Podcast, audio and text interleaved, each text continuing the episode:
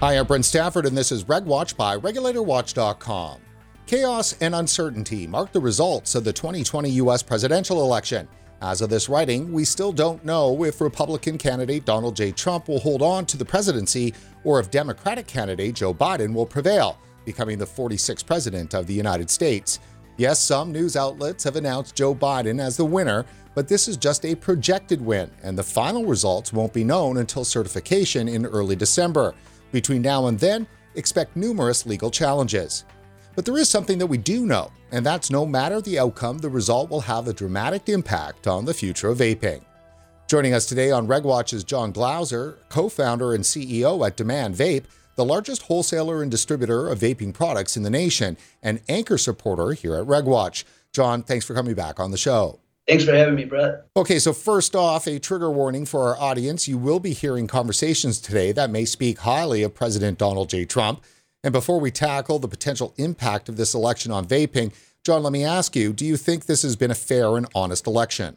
Um, I think from what I've seen so far, I, I have not seen any blatant proof out there that there's been voter fraud. I think that the president has a right to uh, make his case. I think he could litigate.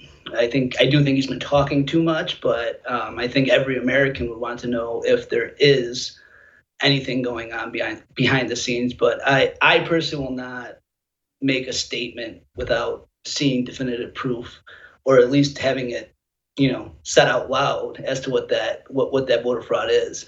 So i think it's a wait and see approach and you know I, I, I hate the idea of dragging this out any further but i think it's it's necessary and I, I really think we need to be patient and we have a system.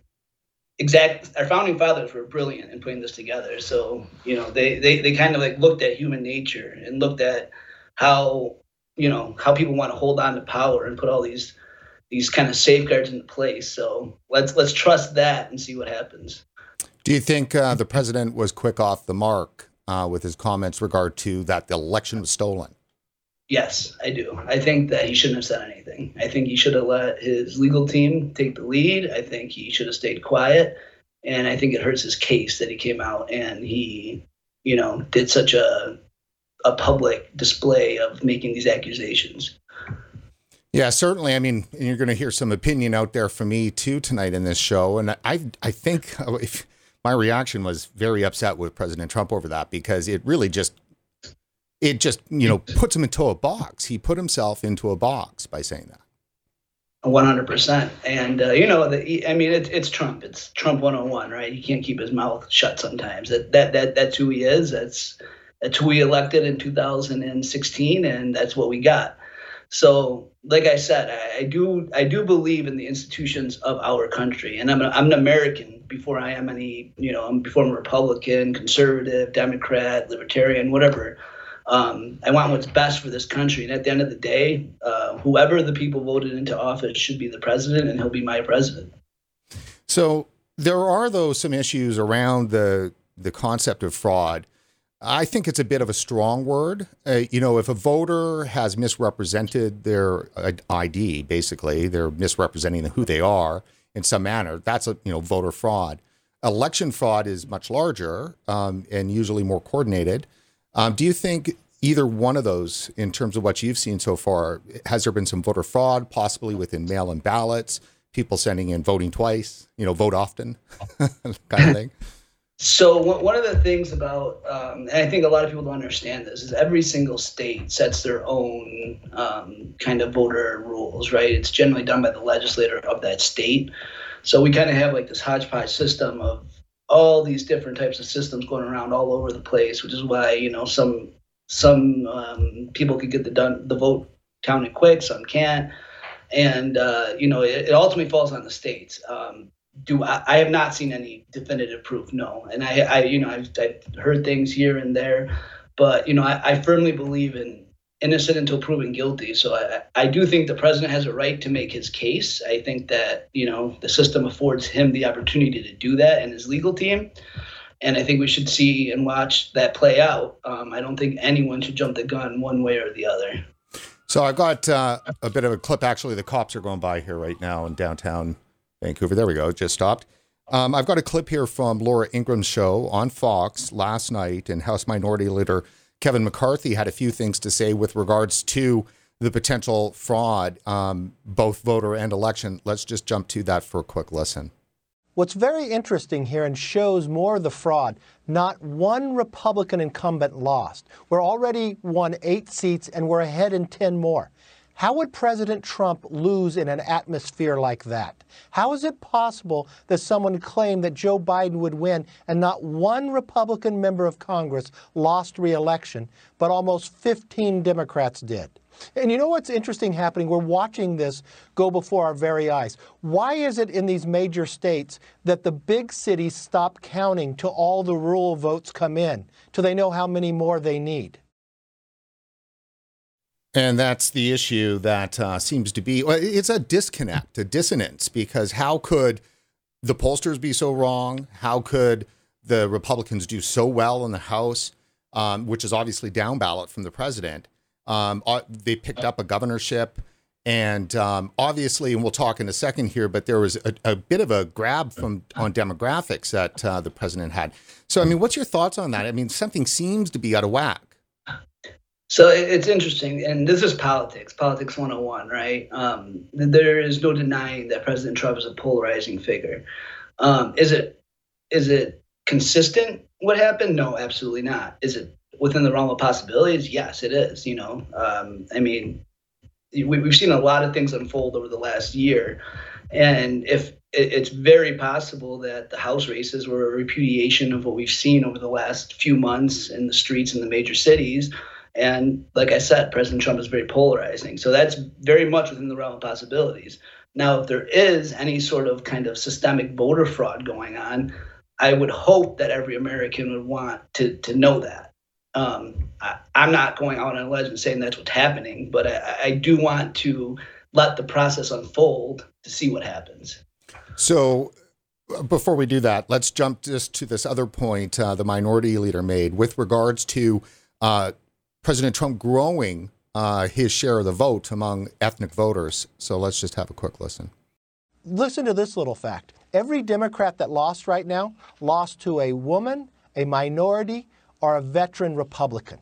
This president has expanded this party larger than we ever have. We'll have more women in the Republican House than in the history of America. We'll have more minorities. And it was President Trump who expanded it.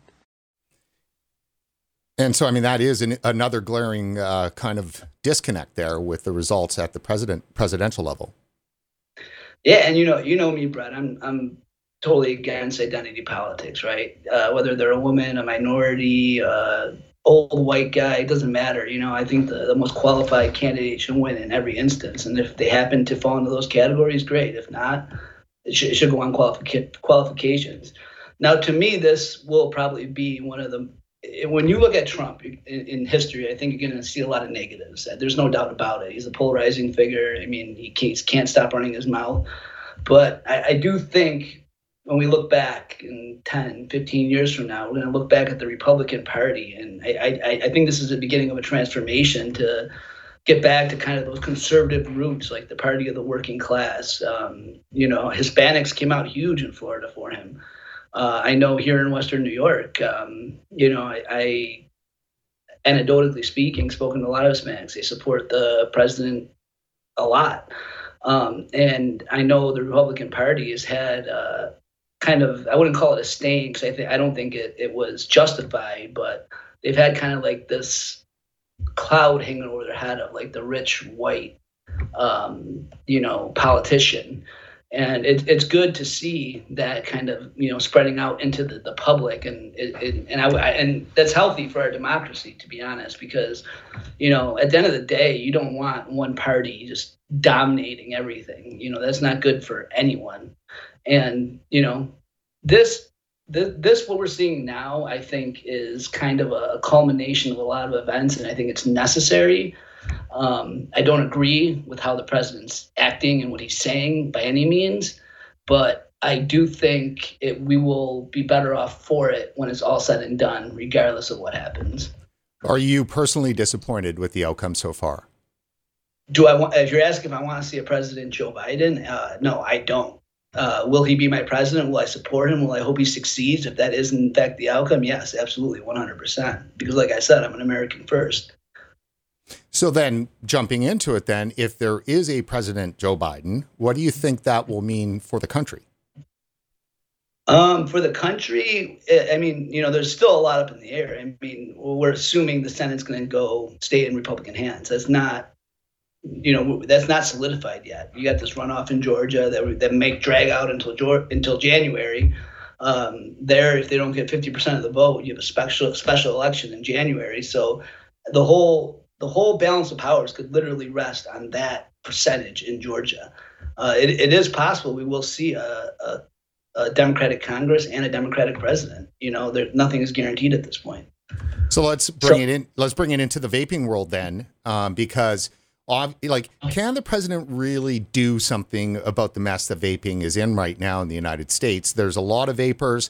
Uh, in the run up to the election, there was a mass kind of movement towards the libertarian vote with Jo Jorgensen, and and you know, is that was that a good place to put your vote if you're going to be a single issue voter when it comes to vaping? Um, it depends where you live. That's the honest answer. You know, if you live in New York, sure, why not vote for Jo Jorgensen? You know, we're not getting, we're not giving any electoral votes to the president other than Joe Biden.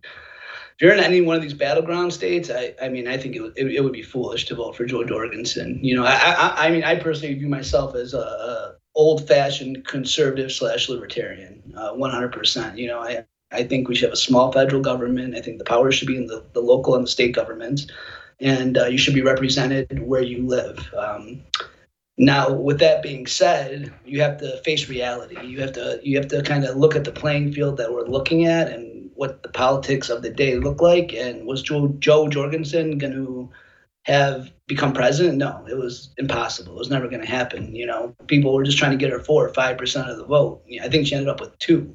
Um, so you know, if if and those margins in a lot of these swing states essentially cost President Trump the election if the vote's accurate. So you. There was a lot of talk, obviously, over the years, and we've covered a lot of that. That there was, you know, a vapor vote that could actually swing the presidential election, and that didn't manifest itself. Do you th- do you blame the president for not availing himself of the opportunity? A lot of vapors feel that they extended the hand uh, out to President Trump, and it was you know slapped away in September. So I mean, I, you know, it's funny. I just before we came on the show, I was interacting on Facebook with a couple people, and um, if I had to put a number to it, I would say President Trump probably did 85% out of 100 of what he was capable of doing for our industry. Um, and the 15% he didn't do, in all honesty, probably came out of just straight up ignorance. Hmm. Um, you know, I mean, we're talking about a law that was passed in 2009 that's statutory, that the executive branch has no authority over whatsoever. And the Food and Drug Administration is bound by law to follow it. Um, you know, if if we were expecting the president to, uh, you know, just throw the PMTA out the window, um, that would be completely illegal unconstitutional and I would probably just get overthrown in the courts anyways. You know, there were he actually did propose in his budget to pull um, Center for Tobacco Products out of uh, uh, C, out of um, HHS, which I, I, think would have been a great idea, and that may have been a possible workaround. But we're not going to be able to see the fruits of that now, obviously, if um, you know Joe Biden wins his election.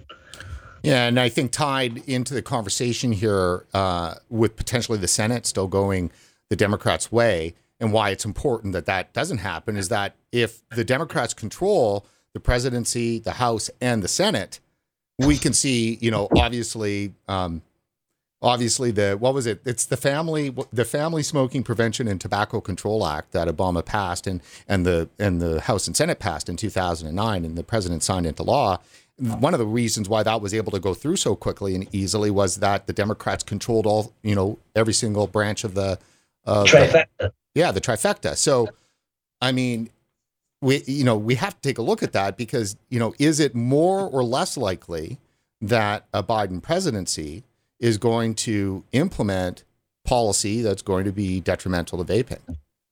Um, so, you know, I was thinking about this um, pretty hard earlier, and it, where we are now in this process where the applications were due.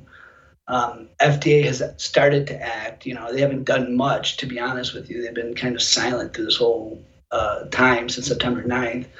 Um, you know, it, it, would be, I think, odd to see any changes there. Um, and not that it's impossible. I mean, you know, it is definitely more likely to see some bad policy come out of the legislator if um, the Democrats control all three, if they control Congress and the and the executive. But I think it's unlikely that vaping is going to be a hot topic issue, um, at least in the first year. Uh, from there, we'll see. I don't know. So, I mean, am I worried about it? Not, not really, because of everything else that's going on. But there's a higher likelihood that if we were to have a President Trump and a, you know, a Senate that was controlled by the Republicans. So, did President Trump do enough, though? I know you've given the 85% thing, but let me just press you on that. I mean, did he do enough for vaping? Uh, I think he did what he could. I mean, there's a couple things that he probably could have done more. Like that's that 15%. But you know, you have to. Well, there's a lot that people don't take into consideration when they're doing the calculus to kind of judge these things, right? You have to understand that in politics there is a lot of money, a lot of influence, a lot of um, you know voices, very public voices, campaign for tobacco-free kids, American Pediatrics, uh, that are putting tremendous amount of pressure, not just on the the president, but on the uh, legislator as well, on FDA, on you know every part of our institutions. And uh, you know, given that reality, I think you have to take that into account whenever you're making a judgment based on what someone could, should have, or would have done in that same situation. Fair enough. Um, here's a so let's kind of widen out the conversation a little bit here, and that's you know I think that vapors in the vaping industry have had a unique perspective on what the general population is waking up to right now, and that is you know a media that's hell bent on destroying freedoms and liberties and censorship and misinformation. You know, you had for on the Trump side, you had, you know, Russia Gate, you had Ukraine, and a whole host of pretty much ginned up things that have impacted this election. And then you pile COVID on top of that, you know, a fanatical reverence for science and for public health uh, that led to a lockdown of a billion people. And I mean, a lot of people have been damaged by that, not the virus, but the lockdown. So, do you, do you, do you have any, uh, Schoden, what is it, Schadenfreude overseeing some of this, you know, operating now at the general population level? You look, I I will always err on the side of ind- individual freedom. You know, I don't care how deadly something is or how scary something is, or you know, um, the, the this idea of we have to band together for the greater good. It's it's. It, I mean, just look at history. I mean, it doesn't take a um, rocket scientist to figure out where that leads. Um, you know, and unfortunately, a lot of people have bought into this idea, and you know, the the, the politicians have straight up taken advantage of it too. I mean, look at New York, for example. Um, I, just last night, I was watching Andrew Cuomo talk about how here in Western New York, where I live, um, we're seeing like a steady rise of COVID. And, and they asked him, you know, are you considering another shutdown? He said, no, there will be no more shutdowns definitively just straight up came out and said that. Now, I, I personally, you know, if you would have looked at history of, of how he, he handled this whole situation, I, I would have never have guessed he would have said something like that. But I mean, he was very straightforward right off the bat. Nope, no more shutdowns, even though we're seeing the trend get higher and higher. Now, what is, you know, what what's the cause of that? I mean, you can make your own inferences, but I mean, I think it's just we need to wake up and take responsibility for our own lives. You know, it, it, it, our health is our responsibility. Our families are our responsibilities. Um, I don't look to the government to take care of me, my family, or anything that is mine, and I never will. And that's just my ideology, and I stand behind that. Yeah, um, I uh, yeah. I'm frustrated. I'm frustrated because you know there's not a lot of criticism you can level publicly at at one side without getting you know killed on social media. I think there's so many you know things that need to be said that aren't being said, and and we're talking just in six, seven, eight months how the landscape has changed so much. I mean, we've been censored. I mean, over the Thanksgiving long weekend, the Canadian Thanksgiving long weekend, which was just the first week of October, I made a comment uh, on Facebook. Uh, it was just a reply on somebody else's comment, and it was that I called Canadians sheep. You know, we're we're an, as a nationality, we are quick to follow, and I said we're sheep, and uh, I got le- I can't even say it. Facebook uh, labeled that hate speech, and I got a hate speech ding for calling Canadians sheep.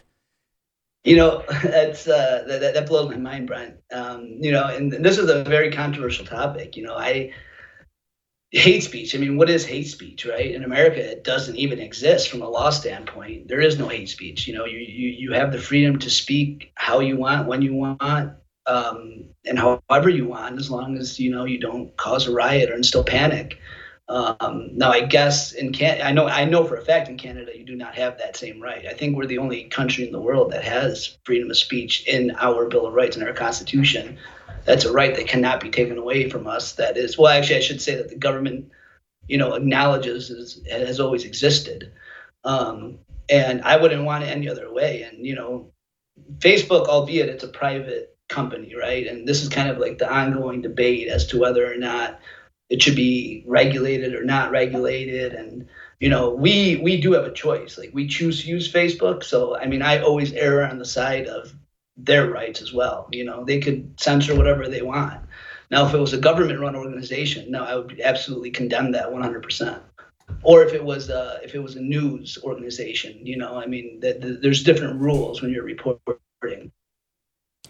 I mean, that's true. I mean, it's sticky though because it, it's the same algorithm and the same process that you know has repeatedly you know flicked RegWatch off the air on Facebook for up to 21 days because of our vaping coverage, because they haven't liked what we said in support of vaping, or when we've attacked the CDC over EVALI and so forth. So. I mean, where do you pick and choose? I mean, if if we say they're private companies and they're just allowed to do it, I mean, it it, it hurts us on vaping 100 percent.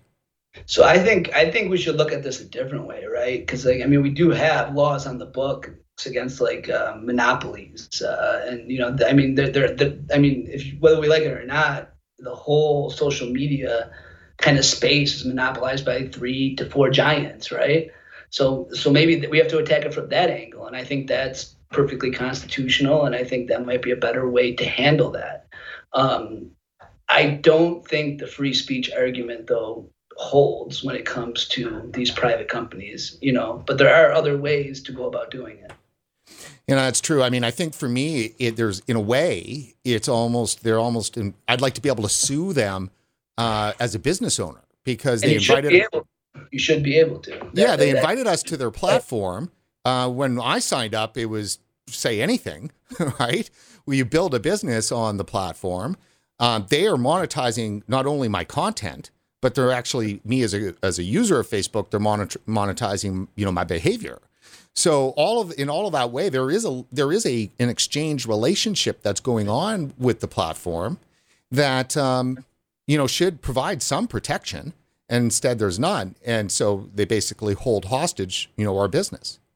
So, and then there's another way to look at it too, as well, right? So we as as let's say consumers, or you as a business owner, um, we, we have power in the situation, but we're so quick to give it up, it seems like. And and that that's kind of my biggest gripe with what I see happening today and, and kind of like this new culture that we live in. Uh, people don't realize the influence and the power that they truly hold. You know, if you have a problem with Facebook censoring, um, you know, your, your, your ideas, your, your speech, you know, uh, do the hard work, get the people together, make it change.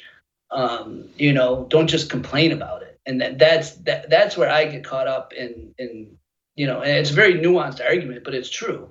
You know, the, this country was founded on the power being in the people, and I think we're slowly getting away from that, where we're, we're depending on these, you know, the federal government or these government institutions to hold all that power, but oh, I mean, I just want to reiterate, you know, the power is always in the people. I don't care whether you're talking about government, whether you're talking about businesses, whether you're talking about in, like just individual relationships, right? Like you have the power to make any change you want as long as you live in a free society. Man, yeah, I'd like to see that manifest itself with Twitter and Facebook. That's for sure. Yeah, the comment that I'd written, I'm just I can show it, but it, I don't have the name blurred that I was responding to. But I said the sad truth is that Canadians are sheep, almost worse than any other nationality, or should I say post nationality? Because that's the joke. Our prime minister said that we're a, we're post national, whatever that means. But I mean, it's it's a pretty innocuous statement, and as a Canadian, I should be able to say we're a bunch of sheep and I, it's certainly not hate speech. So they've gone off the deep end uh, when it comes to the level of censorship. How do I, how do? I, oh, go ahead. I'm sorry. No, no, no. That's fine. I just wanted to say, I think they actually passed a law in Canada, a federal law. I think it was 2017, maybe, where they defined hate speech, and it's very ambiguous hmm. in the statute. So it gives the government a lot of power to um, regulate the way that you talk, Brent. And uh, someone invited me to move up there actually recently. I told them, look, if you give me a first, a second, and a fourth amendment, I'll be there next week. So, uh, is but isn't it safe to assume that a Biden presidency would threaten at least a couple of those rights? Uh, the first two for sure, I think. But you know, I can't say that with any certainty. And I, I don't believe in condemning someone for something they haven't done yet. So, you know, I'm willing to give Joe Biden the benefit of the doubt, but I, you know, if if it comes down to it, I will be very vocal and use my individual voice and my freedom of speech to make sure that I'm I am organizing and very blatant about what I disagree with. You're pretty you're being pretty magnanimous, Mr. Glauser. well, I mean, you know, you can't. You, I, I really don't believe in in. I, I believe in due process, right? Someone has to actually do something wrong before you condemn them for it. And um, you know, we don't know what a Joe Biden presidency will look like yet. You know, and and I truly do hope he does a great job. I hope he, he makes this country better within the confines of the power granted to the federal government by the Constitution. And I think that's also a very important part of that. So I am getting the sense that you don't think the world is burning down then as a result of a potential uh, Biden win. No, no, I, I, don't. I don't give the government that much credit. They're they're very bad at pretty much everything that they do. So I, I don't think they have the ability to burn the world down. Um, you know, our our our this country is set on uh, uh, some ideals that I think are very beautiful, and there, there's so many safeguards built into this system that you know it, it's one of the most beautiful things I've ever witnessed, and I trust it. I believe in it. I don't. I don't think that any one person, any one president, or any one government has the power to do that. So let's jump into a very specific vaping issue, and that's the pre-market tobacco application process. And you briefly talked about it. The deadline was September 9th. We've not been able to spend a lot of time yet on the kind of the post, the ramifications of it post implementation. You mentioned that the FDA has not been doing very much. What do you mean by that? And what do you think so far? I mean, a lot of people thought the PMTA was going to devastate the industry. We certainly wrote that in our copy uh, for two, three years. Is, is, it not as bad as we thought? Um, I, I, wouldn't go that far. Uh, I, I, don't. I wouldn't say it's not. I would say it's not as bad as we thought yet. Right? Uh, FDA is a, a federal uh, bureaucratic institution that you know they're not known to act quick. I think that they're trying to figure out what to do and how to implement it right now. But you know, this is a, a very onerous, expensive process that I participated in. And um, you know, there's small businesses that are within the space that put a lot of time, energy, and effort trying to participate in the process, and some of them successfully did, and I applaud them for that. But what we're seeing now is kind of like um, we're stuck in this twilight zone of not knowing what the next step is. You know, um, there's applications that have gone in that have heard absolutely nothing. There's some that have gone all the way to scientific review already. Uh, very few, and um, you know, it kind of puts the industry in this weird spot where you have a ton of you know what FDA would deem illegal products, which you know I don't know how you how you make that distinction, you know, especially when you don't have enough information to do so. They haven't given that to us yet. Um, and then it's still this very open market, which I'm very much for, right? But at the same time, you're in this regulated environment that's very ambiguous, and that's being, you know, like nice about it. Um, it's just a mess. I mean, it's it's it's literally the perfect example what happens when you put the government in charge of something. Provide a sense for us in terms of just kind of like the number of businesses you think may have gone out of business as a result of the PMTA. Was there a, a mass kind of clear out? Because of course, it, you had EVALI, you had the epidemic, you, then you had flavor bans, and then you got the FDA, and plus COVID in between. So I mean, where are we right now in terms of the health and strength of the U.S. vaping industry today from a year from now, uh, a year ago?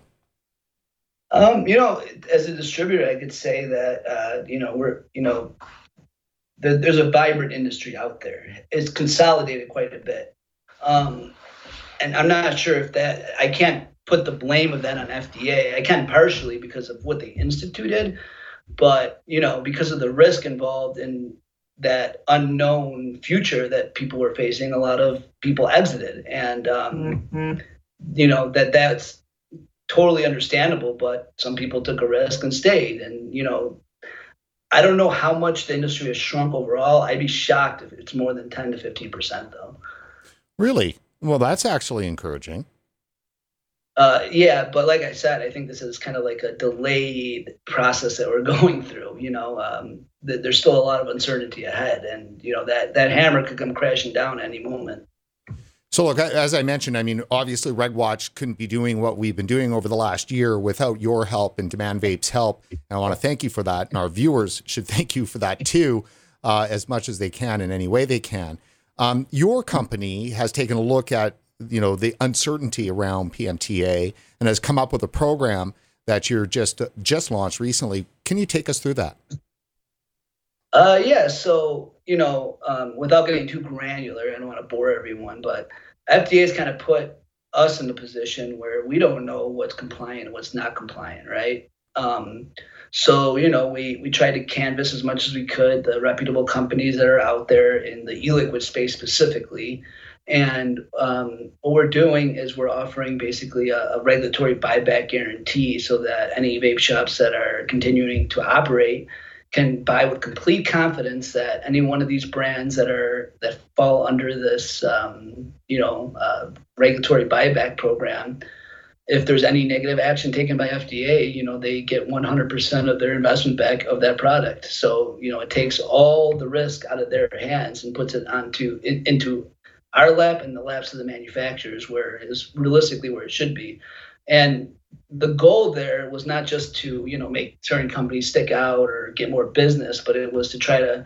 instill more confidence into the people that are participating in the space because that to me that was the number one thing that was causing businesses to exit. So, you know, it, the overall idea was to try to build the foundation to bring the confidence back to the vapor space so that these businesses can continually operate without having to worry about, you know, the FDA cracking down and all of a sudden, boom, they're gone because their life's investments sitting on their shelves and they can no longer sell it. And that is the key thing um, about this is that getting stuck with unsold inventory from a company that's no longer there. Absolutely, you know, and that should not fall on the vape shop. I mean, that they, they literally are like the the cornerstone of our of our industry, right? They're the front lines, and if they can't provide the consumer uh, what they demand, then you know it's by definition a failing business proposal. So that was the best idea I could come up with to alleviate the stress and the um, uncertainty around this whole regulatory crunch that we're inevitably going to see in order to keep everything moving for our customers. So, where can viewers and obviously retail shop owners and so forth go to find out more information about this? Uh, just our website, demandvape.com. You know, there's um, a tab, buyback, uh, buy with confidence, it says, and it, it lays everything out. And, um, you know, don't get me wrong, there, there, there's a marketing aspect to this, right? But at, at, the end of the day, the core value of this is to, to, to build that confidence back up in our industry. To, so these shops that are, are, you know, struggling to get by right now know that they could operate without that, you know, dark cloud looming over their head of whether or not, you know, their life savings are going to be gone at the crack of a whip. Now, you've got good relationships, obviously, with uh, manufacturers in China and so forth, the biggest ones, obviously. And um, have they kicked around any ideas along this line when it comes to hardware, or is it just not doable? Um, yeah, no, absolutely. I think they're more than willing. Um, I think with China, it's a little bit more ambiguous because, you know, FDA has, has taken very little action against any hardware unless it's like um, a certain type of hardware, right? And, you know, the, the I think the hardware is viewed as a much lower risk endeavor overall in terms of uh, the regulatory um, framework. So, you know, not that we're not open to doing something like that, but I mean, it would be very, very difficult to pull off. There'd be a lot of moving parts. You know, you have the, the, the obviously the two different countries and the time difference, and the there's so many more SKUs. Um, you know, if if if, it's needed, we'll, we'll obviously go in that direction. But you know, it's definitely something that that you can't just do. So let me ask you um, one last thing on on that is that I think there was some concern that all of the regulatory uncertainty in the U.S. might cause some of the manufacturers, um, hardware manufacturers, to kind of lose some of their faith in the market in the U.S. Was that an did that show any did that actually manifest itself at all or is it really not a concern um i mean look this is this is really what happened is the the the ones that were kind of well known and have a lot of uh, capital behind them uh, they made the calculated risk based on their revenue to, to to remain in this marketplace right and then you saw a lot of the medium to small manufacturers uh, they just you know, it, it the balance sheet, it, it, just couldn't, they couldn't do it. And yeah, there was a, there was very much of a mass exodus in China when it comes to the the manufacturers getting out of the industry. So it did happen then. There was a clearing out. Um, okay, fair enough. What advice do you have for those smaller independent e-juice manufacturers and so forth that got into the PMTA system? and um, or, you know are looking to try to survive it. Is there any advice you've got for people? Yeah, I mean, you know, they're fighters, and I love that about you know that, that's what I love about uh, the open market, right? No one knows. I mean, if anyone tells you that they know how this is all going to play out, it's just not true. And everyone has a chance, but you you know the old saying, you, you can't win it if you're not in it uh, keep doing what you're doing. You know, I, I love that mentality of just, you know, no matter what the odds are, you just push forward, you, you put, give it everything you got and you see what happens. And, you know, a lot of times those are the, those things pay off pretty good. Uh, and sometimes you go crashing down, you know, and, and we're all, we're all, that, that's a possibility for everyone in this space. So I'm going to pull this back to politics because obviously that's what's, you know, taken over here for this week and for the rest of our lives. Um, isn't it safe to assume, though, that with with instant, you know, for instance, with FDA's enforcement discretion that they're exercising right now, that is favorable to vaping insofar as it's not gone and closed all these businesses. Um, could that not change under a Biden presidency? Could not, because of course the FDA is under the executive branch. So if President Biden says, you know, I want you to be as strong as you possibly can on these people that are addicting kids to nicotine, right? Would we not be, see a much different, more forceful FDA on this? Uh, one, yeah, absolutely. I mean, all you got to do is look at the Democratic caucus in Congress, and you know, there's some very powerful key players there that have been very vocal. You know, basically attacking vaping every month or every two months, every three months. I don't know what the intervals are, but you know, you know that they're going to be putting pressure on the president to do just that. Now, the question becomes with COVID and all these other issues that are going on, where does that fall in the pecking order?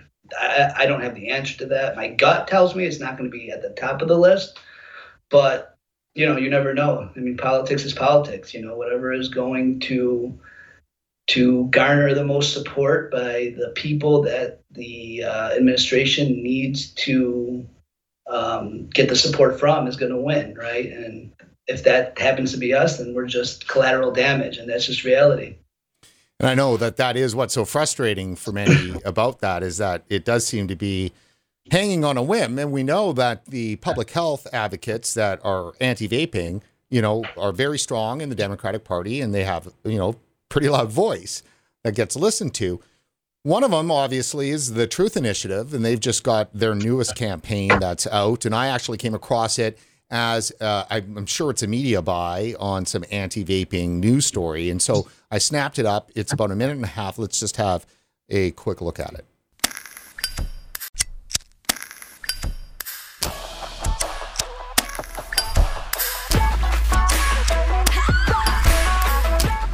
Must you really smoke? I love it so very much.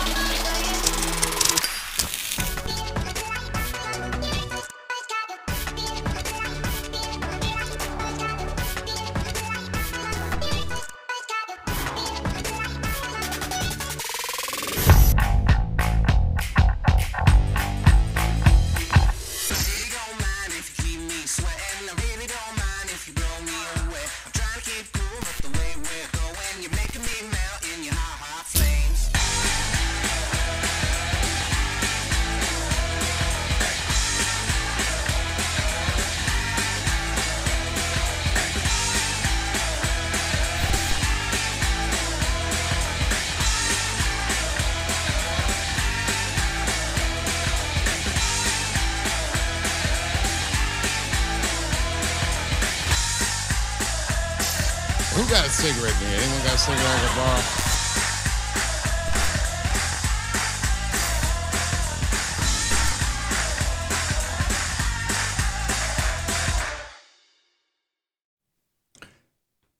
They know how to make uh, good propaganda. Yeah, you know, and what scares me is like uh, the the um, they, they they they cite that as like uh, the science, right? Um, and it's very misleading, you know. And the, the, I could critique that for probably an hour. uh, I won't, but you know, uh, this is what's so scary about, and this is why I advocate for small federal government. This is exactly why, um, because you know, if you really break it down, um, do you, I mean, I want everyone to think about this. Do you want the federal government making decisions for you and your family and what you can and cannot do, or is that something that you you want to do on your own?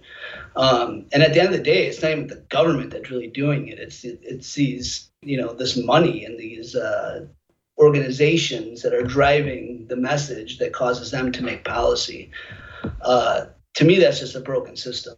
You know, that's that that's not what anyone ever intended when this country was started. And, uh, I mean, I think we should. I don't care what party line you toe. I think that everyone should be able to get behind that same ideal, right?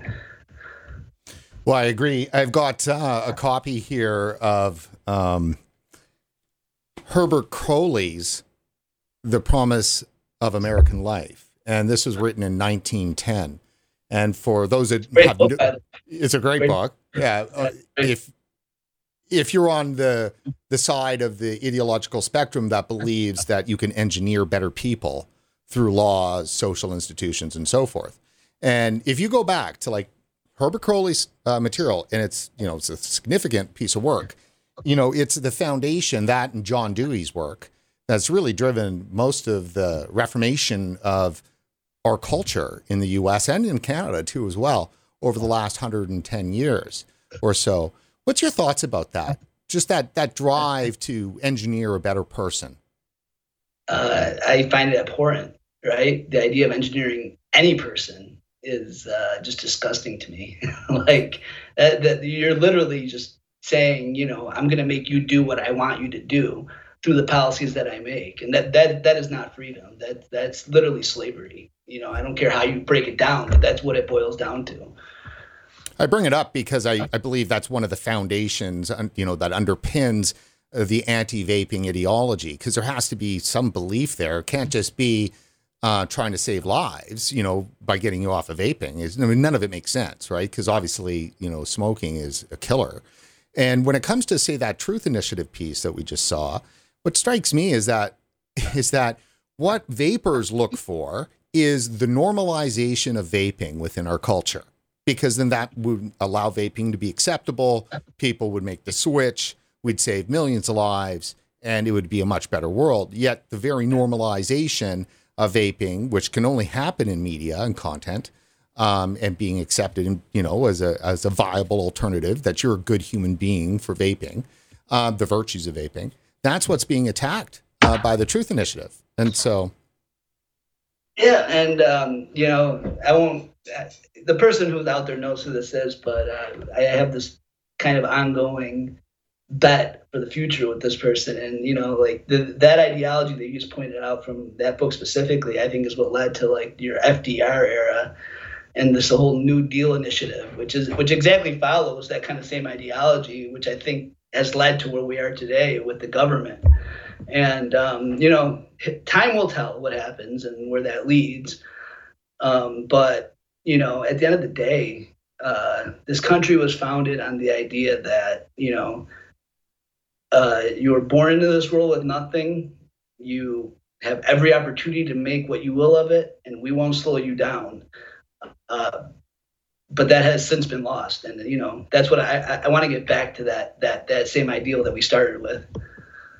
I totally agree. It's sorely missed. Um, so we're just uh, coming up here to about seven minutes left in the show, and I want to just take a quick moment to inform our viewers that we are doing a fundraiser right now in November. And if you do have a few bucks and you can contribute uh, in one time or sign up for a monthly donation, that would be excellent because, of course, um, we can't do what we do without support from viewers and, of course, industry. And John, again, here, you guys have been fantastic for us, and I want to thank you so much for that.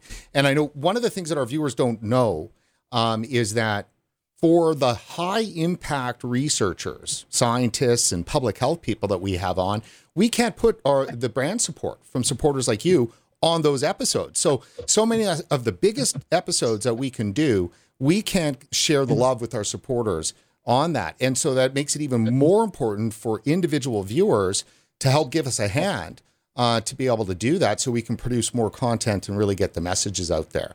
And I thought maybe I'd throw it at you and just go, I mean, why do you support Red Watch? Uh, for the reason you just outlined, right? Those hard hitting, um, big science based episodes that you do. And I, I wouldn't want it any other way. I don't want my our company name up there and you know tarnishing that whole situation um, you know it's great to to get our name out there but you know the the information that you've provided over the years and i've been watching you for years brent has been i think invaluable for our industry you know i, I truly believe we wouldn't be having this conversation today if it wasn't for your show um, and as long as long as we're around we'll continue to support you Oh, that's excellent, John. Thank you. So go to Facebook. Uh, you know, you can find us. It's uh, easy if you don't already know. I'm not even going to bother telling you how to get there. But the fundraisers out there, if you see it across your feed, please take a chance uh, on us and give us a little bit of support. So, John, as we're ramping up here um, on the show, I still, I personally um, have not yet gotten angry over what's happened with the election, but there's a bunch of anger sitting there, I'm sure if this turns into a process by which that um, the legal uh, recounts, the disputing of ballots, and so forth, that uh, you know, I don't want to say it's typical in an election, but it is. You know, it, lots it of happens every election, absolutely. And, Exactly. You know, the, one, the one thing I want people to really, I, I, I, I really reiterate, reiterate to have patience because look, this is the first election that we've had.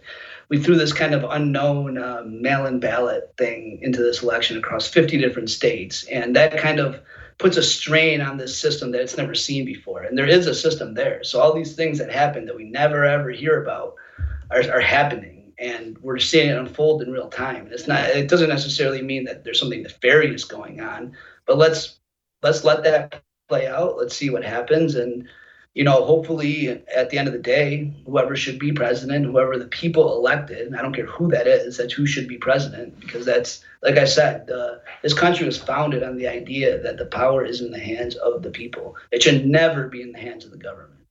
Um, that's antithetical to everything that our founding fathers believed, you know, and we need to to let that happen. And the idea of hitting the streets and causing violence and having a revolution. Um, I'm not I'm not saying that that's that that's never necessary. I just think that's not necessary here. Right. Well, that that's actually very hopeful to hear. And I think the last point I'm going to make on this is that when it comes to vaping, we've we faced many many challenges over the five years that RegWatch has been covering this issue, and every time it seems that it's going to be the death of the industry, and it hasn't it's really managed to hold on. And I think that that's because there's some internal understanding amongst the populace, even no matter how much propaganda they get hit with it, that there's something valuable about vaping and that it is better for you. And I think that's why the industry is still here. Yeah, no, absolutely. And look, at the end of the day, um, where there is demand, there will be supply, right? And I, there's no question in my mind whether vaping is going to exist or not because it's obvious that a lot of people rely on it. The only question is, is it going to exist in a legitimate space or an illegitimate space? Um, just look at marijuana over the last 20 years, the war on drugs, and you know, I mean, we have, we're we, are we are fortunate enough to be able to look back on this and see how that all played out. Um, I, I mean, I, I, don't even know how many states legalized marijuana yesterday, um, and I'm glad they did. You know, I mean, that's the will of the the people that live in those states, and that's how it should be. But that took a long time for that to happen. You know, this is not going to be a, a, short, easy road, and it's not for the, uh, you know, the, the, this industry right now is not for the type of people that have uh, a, a, easy disposition, right? This is you're gonna have to be in it for the long haul. Well, um, and I think the phrase you're looking for is the faint of heart. Yeah, yeah, and even that's a little soft, to be honest. this, this is going to be a long, hard road that we're going to have to face, and you know, I'm going to stick it out, see what happens, and and that's the American dream, right? And you know, ideally, all this federal uh, bureaucratic regulatory stuff wouldn't be the hurdle, but that's the reality we face, and that's what we have to overcome. Well, that's excellent. Well, John, thanks very much for coming back on the show and just stick right there for me for one second.